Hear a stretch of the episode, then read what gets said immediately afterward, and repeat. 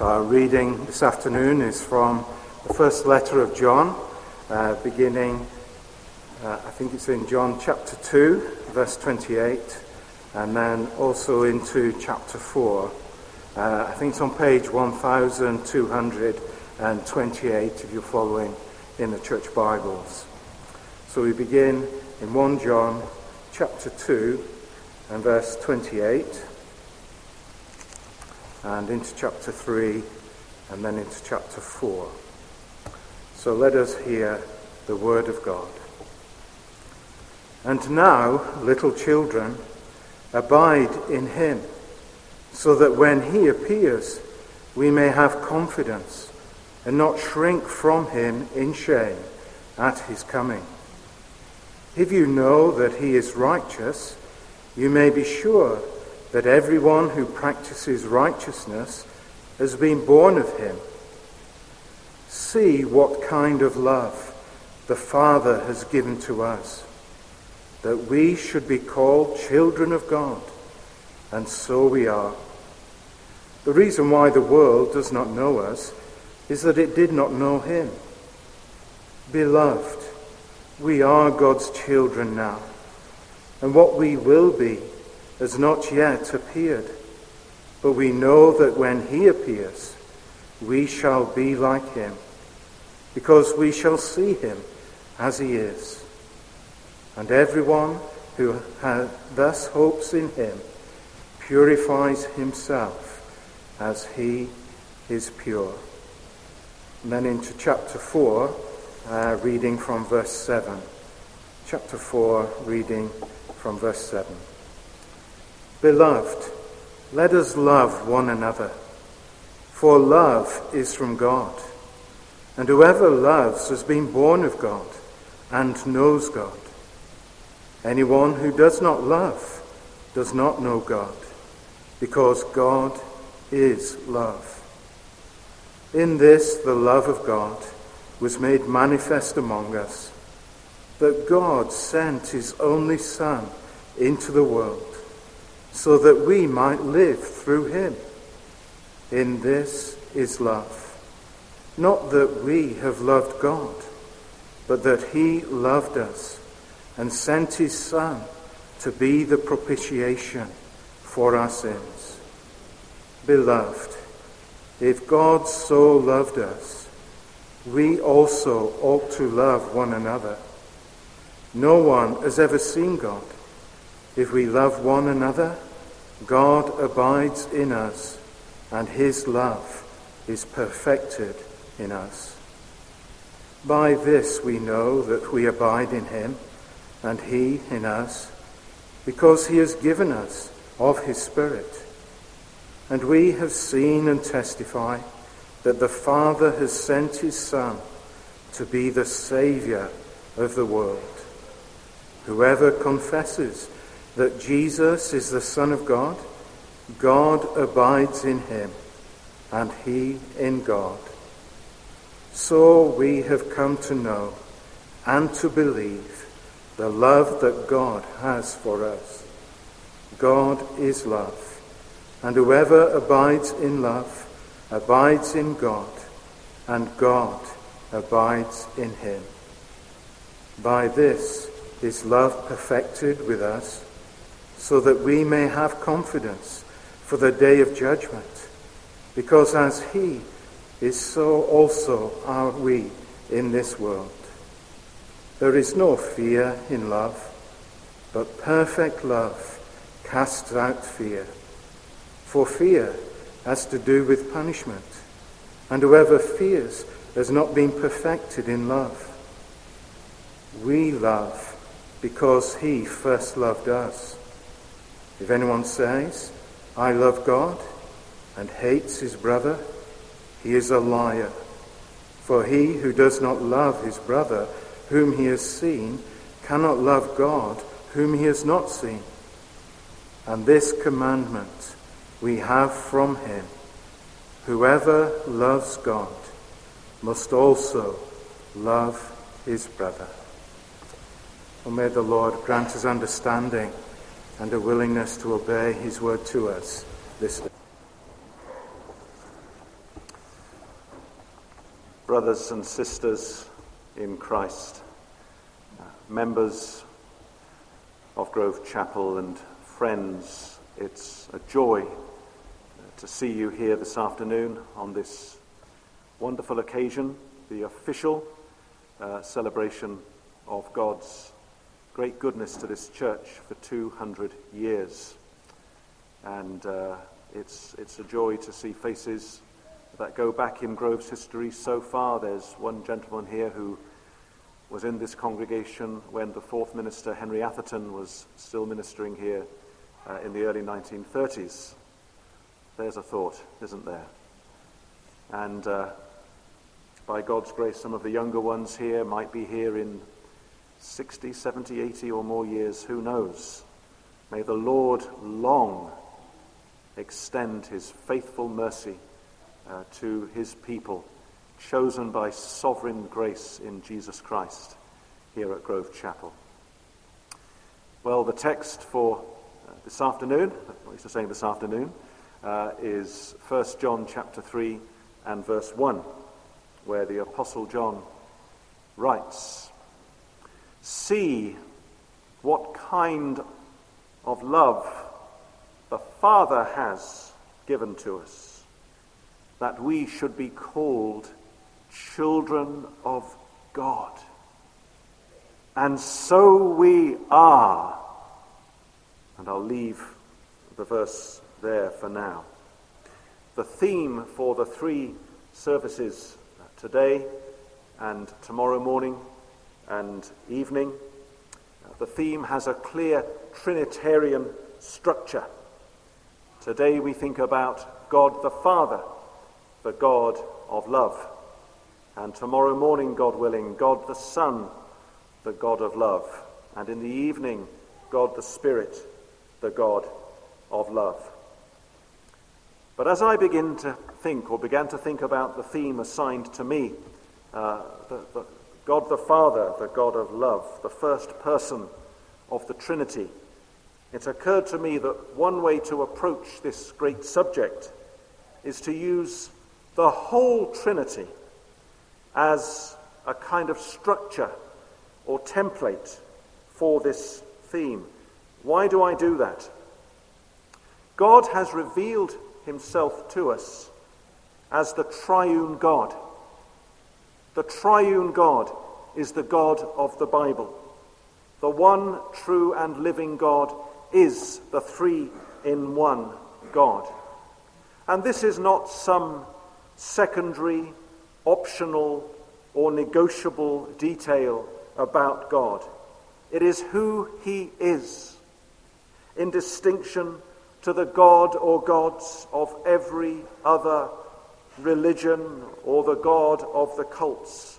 What makes our God to be different to every false God is that he is the triune God, Father, Son, and Holy Spirit. And let me add this as well. Every Christian believer enjoys fellowship with God, the triune God.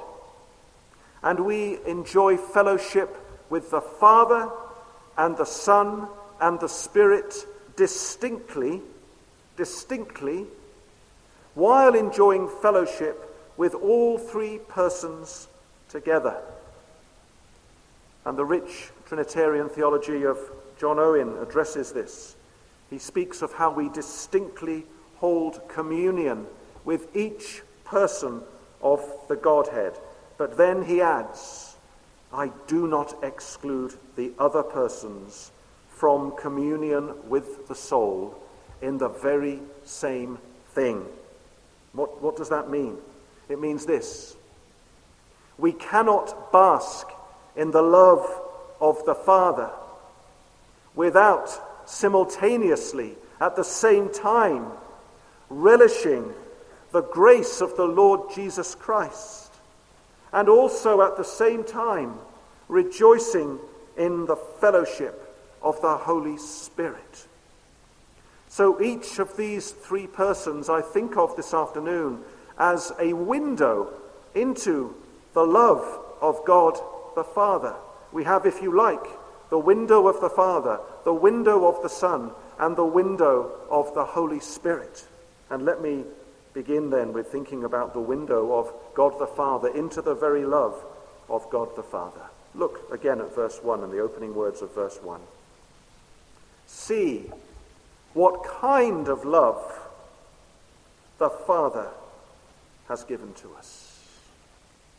Now, if I were to ask you the question, what is the great message and theme of the New Testament? Or what great climactic discovery or revelation does the New Testament bring to us? We would probably all of us answer by saying, well, the answer is very clear. It's the Lord Jesus Christ.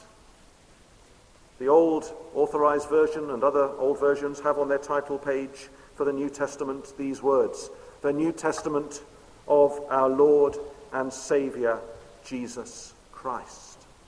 And we would rightly answer that Jesus Christ, his person, his work, is the great theme of the New Testament. And like the Apostle Paul, we should determine to know and preach nothing except Jesus Christ and Him crucified. But we need to understand something further.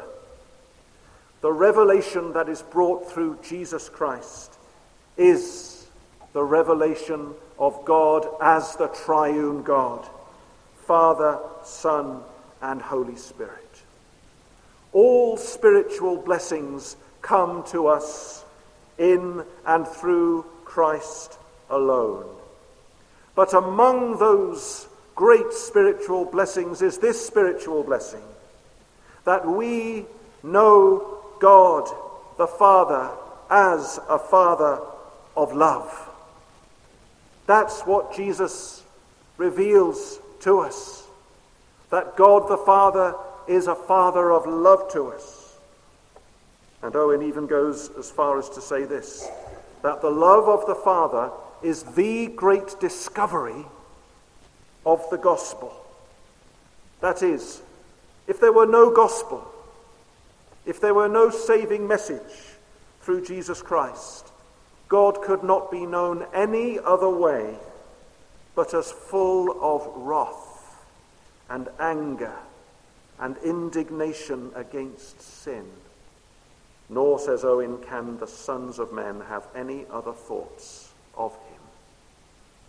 But what do we find when we come to the gospel? Here it is. It's here in verse 1. See what kind of love the Father has given to us. What kind of love? What manner of love? What wonderful love? What amazing love?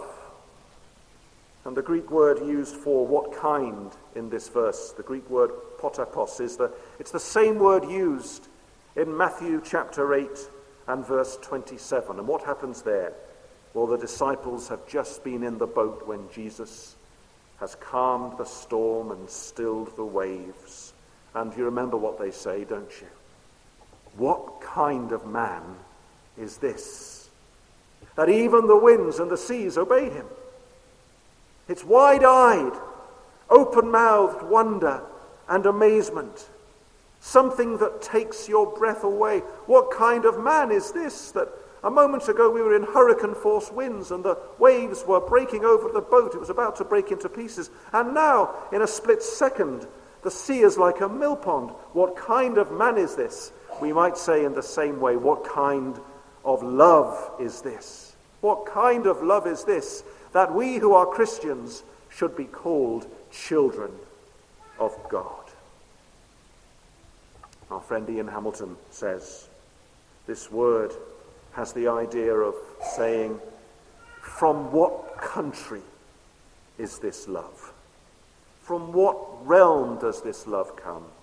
God's love for sinners is out of this world. It's love from another planet. It's love from a higher transcendent realm. It's utterly above and beyond and unlike any other love that can be known in this world. Now, friends, this afternoon I invite you to use your imaginations for a moment. And I want you to imagine, if you can, the perfect love of a perfect father. We've all had human fathers. Some of us may never have known our fathers. Some of us may have had fathers who were not all that we might have wanted them to be. Those of us who are fathers know that we fall very far short of what we would like to be. But I wonder whether your mind can conceive of the ideal father. What's he like? What word associations come into your mind when I say, picture the ideal father, the perfect father? I tried that myself a few days ago and I came up with a number of words. Maybe some of them are different to the words you would come up with, but I came up with a few words wisdom, knowledge, maturity, fortitude, nobility, experience, patience, kindness, warmth, acceptance, humor, security, respect, devotion, trust, dependability. And maybe you would add to that list. But let me tell you something. Whatever ideal impressions of perfect fatherhood may come into your mind when you think about that subject, what is it that the Bible reveals above all else? We know the answer. It's here in the text. What kind of God, what kind of Father is God the Father, friends? He's a God of love. The great discovery of the Bible is the love of God the Father. See what kind of love the Father has given us. Love to the unlovely shown, that they might lovely be. A love that is synonymous with compassion and mercy and grace it is the love of God that reaches down to you and me when we are in the very gutter of life and human existence, when we are in the very filth of sin. It's the love that reaches to you and me when we play the adulterous and unfaithful wife. It's the love shown to us as the undeserving, penniless, stinking prodigal son not expecting any love from a father, but returning to find outstretched arms and a father running out to greet us and to embrace us. It is the love described by the Apostle Paul in Titus 3, verses 3 to 7, which could easily have been the text for this afternoon. Paul writes to Titus, For we ourselves, and this is you and me, my friends, we ourselves were once foolish, disobedient led astray, slaves to various passions and pleasures, passing our days in malice and envy, hated by others and hating one another. But, but, when the goodness and loving kindness of God our Saviour appeared, he saved us not because of works done by us in righteousness, but according to his own mercy, by the washing of regeneration and renewal of the Holy Spirit, whom he poured out on us richly through Jesus Christ our Saviour, so that being justified by his grace, we might become heirs according to the hope of eternal life. Friends, see what manner of love this wonderful, otherworldly, astonishing love God the Father has lavished on us as his children. But let's go now to our second window on the love of the Father. And this is the window of God the Son. What manner of love is this? Well, says John, it is that we should be called children of God. Children of God. Do you remember that wonderful description on resurrection morning in John's Gospel, John chapter 20 and verse 17, when Jesus first appeared to Mary Magdalene and he said these words to her? She wanted to hold him, but he rebuked her, or rather delayed her, and said, Do not cling to me, for I have not yet ascended to the Father. But go to my brothers and say to them, I am ascending to my Father and your Father, to my God and your God. And we should notice carefully what Jesus says at this point.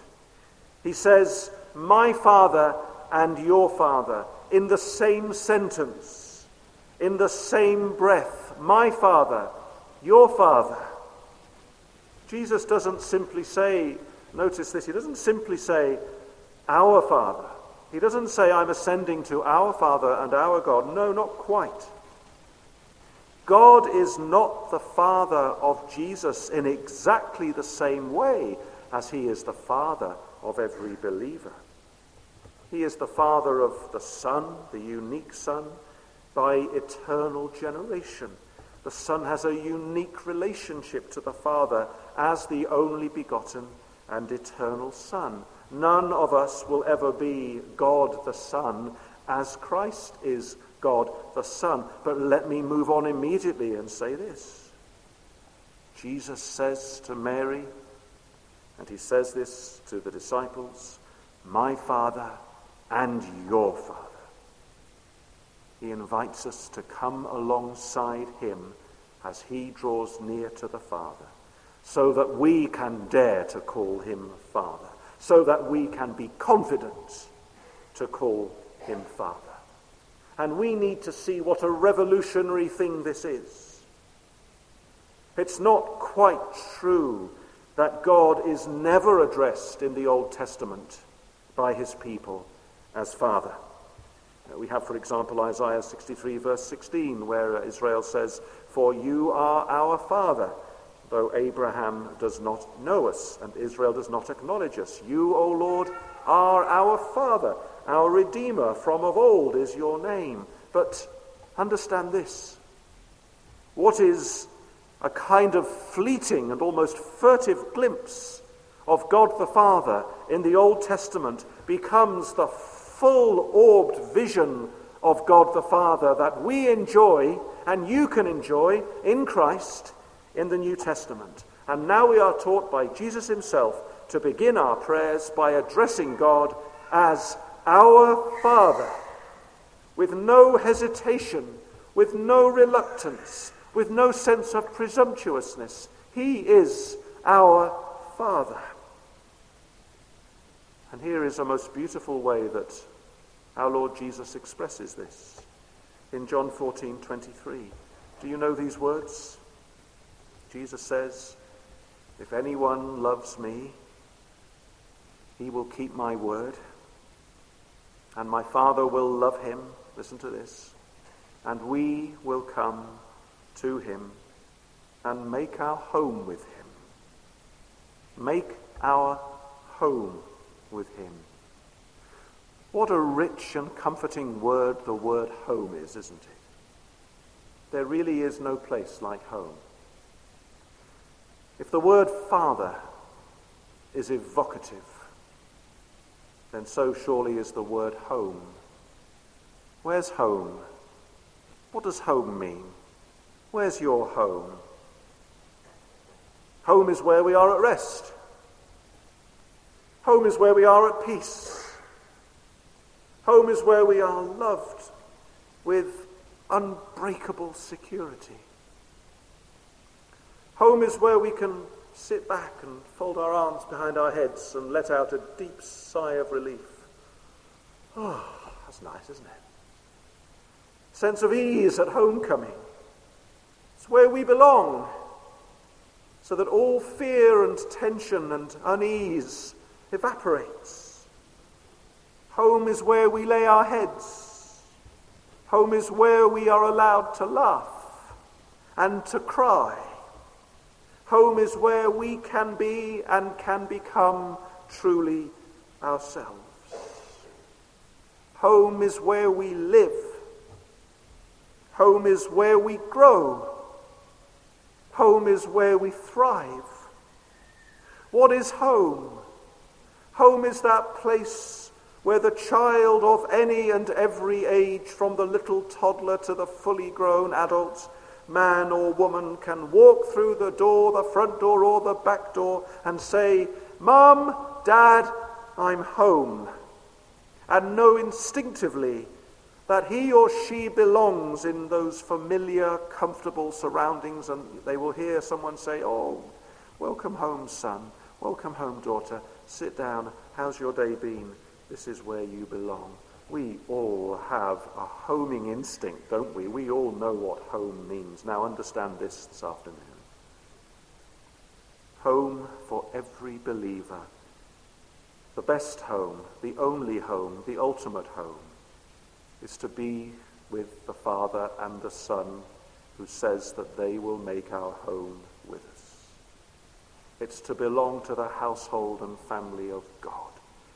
You know, one of the great challenges of Christian ministry in the 21st century, we've said a few times as elders and members, is the challenge of loneliness. Not only here, perhaps in Camberwell, but in so many places. So many lonely people, so many people cut off, so many people longing for fellowship. And the Lord knows that. And He calls His people into that household and family. How is that possible? How can we claim that privilege? God's beloved Son, the Lord Jesus Christ, the one who has free and unlimited access to the front door and the back door of the house of the Father. He, having taken our human nature to himself, and having lived and died and been raised to life and to his Father's right hand, takes us up with him to enjoy those privileges. If you are a child of God, if you are a believer in the Lord Jesus Christ, you have those full rights and privileges of approach to the Father. But let me add one more thing here. A day is coming, is it not? When we will all enter into the full and unbroken enjoyment of those privileges of moving finally and permanently into our home. Robert Candlish, the Scots commentator of the 19th century, in his commentary on 1 John, he puts it like this. He says, The hour comes when the loving elder brother, that is Jesus, leads us into the spacious, lofty, bright hall of his Father's many mansioned house and presents us to the Father. You imagine that? He presents us to the Father face to face. And he says to him, Behold, I and the little ones whom you have given me. And there behind him is that vast multitude that no man can number. And then there is that clear sight, unclouded vision, a full and perfect understanding between him and us as full and perfect an understanding as there is in the case of his own beloved Son himself. The Father who greets his own Son greets every blood bought son and daughter in Christ and with Christ. All that is dark and doubtful about his character and ways is cleared up when we see him as he is. We are waiting and longing and yearning and aching, are we not, for that day of coming home to the Father when our joy will be full. It is the great goal of our salvation. It is where we are headed by the grace of the Lord Jesus Christ. But let me finish now and look through one more window the window of God the Spirit. And I just take for my few words for this section where it says there in verse 1 And so we are. See what kind of love the Father has given to us that we should be called children of God. And so we are. And so we are. So we are what? So we are children of God. And notice that word children, and it really means children. John does not use the language here of sons, but the language of children, and there is a difference. We know, particularly from Paul's letters, that one of Paul's great teachings is the teaching of adoption. That we are adopted as sons with the heirs and rights as full born sons of God. And that, in a sense, is where we were in the last section just now. But the Apostle John does not think so much of adoption as he thinks of birth. That's why Steve read earlier from the last verse of chapter 2. Everyone who practices righteousness has been born, born of him. And that links us, doesn't it, friends, to some wonderful themes in John's Gospel. John, Jesus telling Nicodemus in John chapter 3 that no one sees the kingdom of God unless he is born again and how in that wonderful prologue to John's Gospel, all who believe in the name of Jesus are given the right to become children of God who were born, not of blood, nor of the will of the flesh, nor of the will of man, but born of God. Born of God. We live in days in recent days, in recent times, when the value and the honor and the dignity of those human beings made in God's image about to be born has again been devalued and debased by evil and wicked laws made by our government. But what happens when a child is conceived, formed in the womb, and then comes to birth? Something wonderful is going on. The Creator God executes all his creative power. The imparting of life, of blood, of oxygen, of dynamic circulation, of the astounding complexity of the genetic blueprint for that individual child who is being formed in the mother's womb, the beginning of a new soul, the forming of a new body a new individual. Every naturally born child is a wonder of God's creative wisdom and love. But isn't it true that natural birth, physical birth, is, in, a, in one sense, but a picture of an even more wonderful birth, a spiritual birth, a power that is supernatural, the power to give eternal life? a power of amazing love that gives rise to a new-born child in Christ. Christians are children of God, not by a mere legal arrangement, but because we are born of God. We partake of the nature of God. We share in the family likeness. We have a new nature which we receive from God. What does that mean? It means that we are like God. We resemble our Father. The things that God loves, we love. The things that God hates, we hate. And this new nature is formed in us by God the Spirit Himself. It is the new heart. It's the heart of beating and pulsating flesh rather than the cold heart of stone. And the Holy Spirit, who was given to Jesus Christ beyond measure, is the same Holy Spirit given to us as his people, so that we become brothers and sisters of Jesus. Not in a merely formal character, not in a cold legal sense at all, but in spirit in heart, in mind, in likeness of character, This is living life. This is dynamic life. This is a life that is cultivated and developed. This is a life that moves and grows to full fruition and maturity. We grow up as growing children of a loving Father in a household as we come together and are fed by Him. The Holy Spirit, who first gives us birth, continues to give us growth as we live and learn and grow together as His people, as His family. So I draw to a close.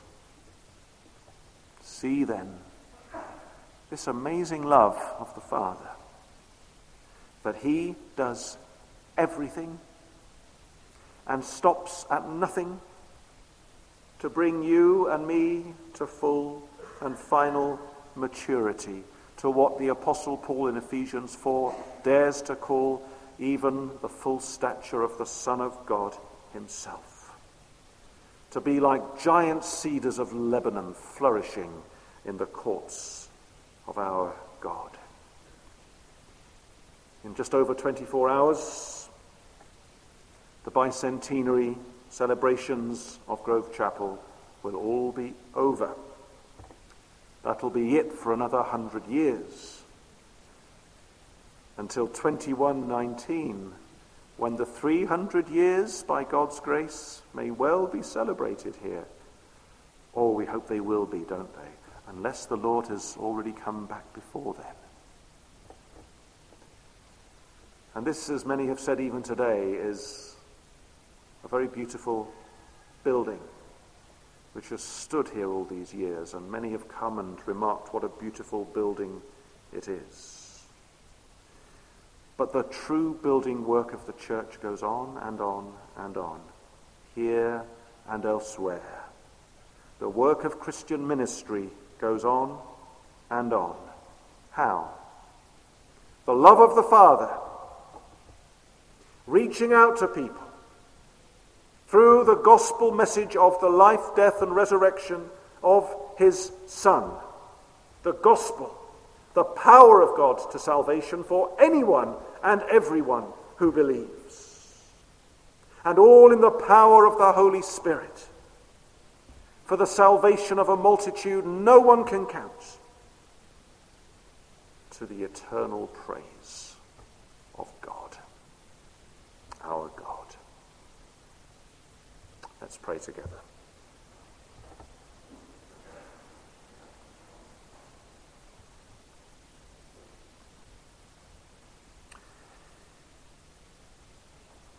We, O oh Lord, have only begun to glimpse ourselves, some small chink of light, as it were, of the amazing love that you have for us, our Father.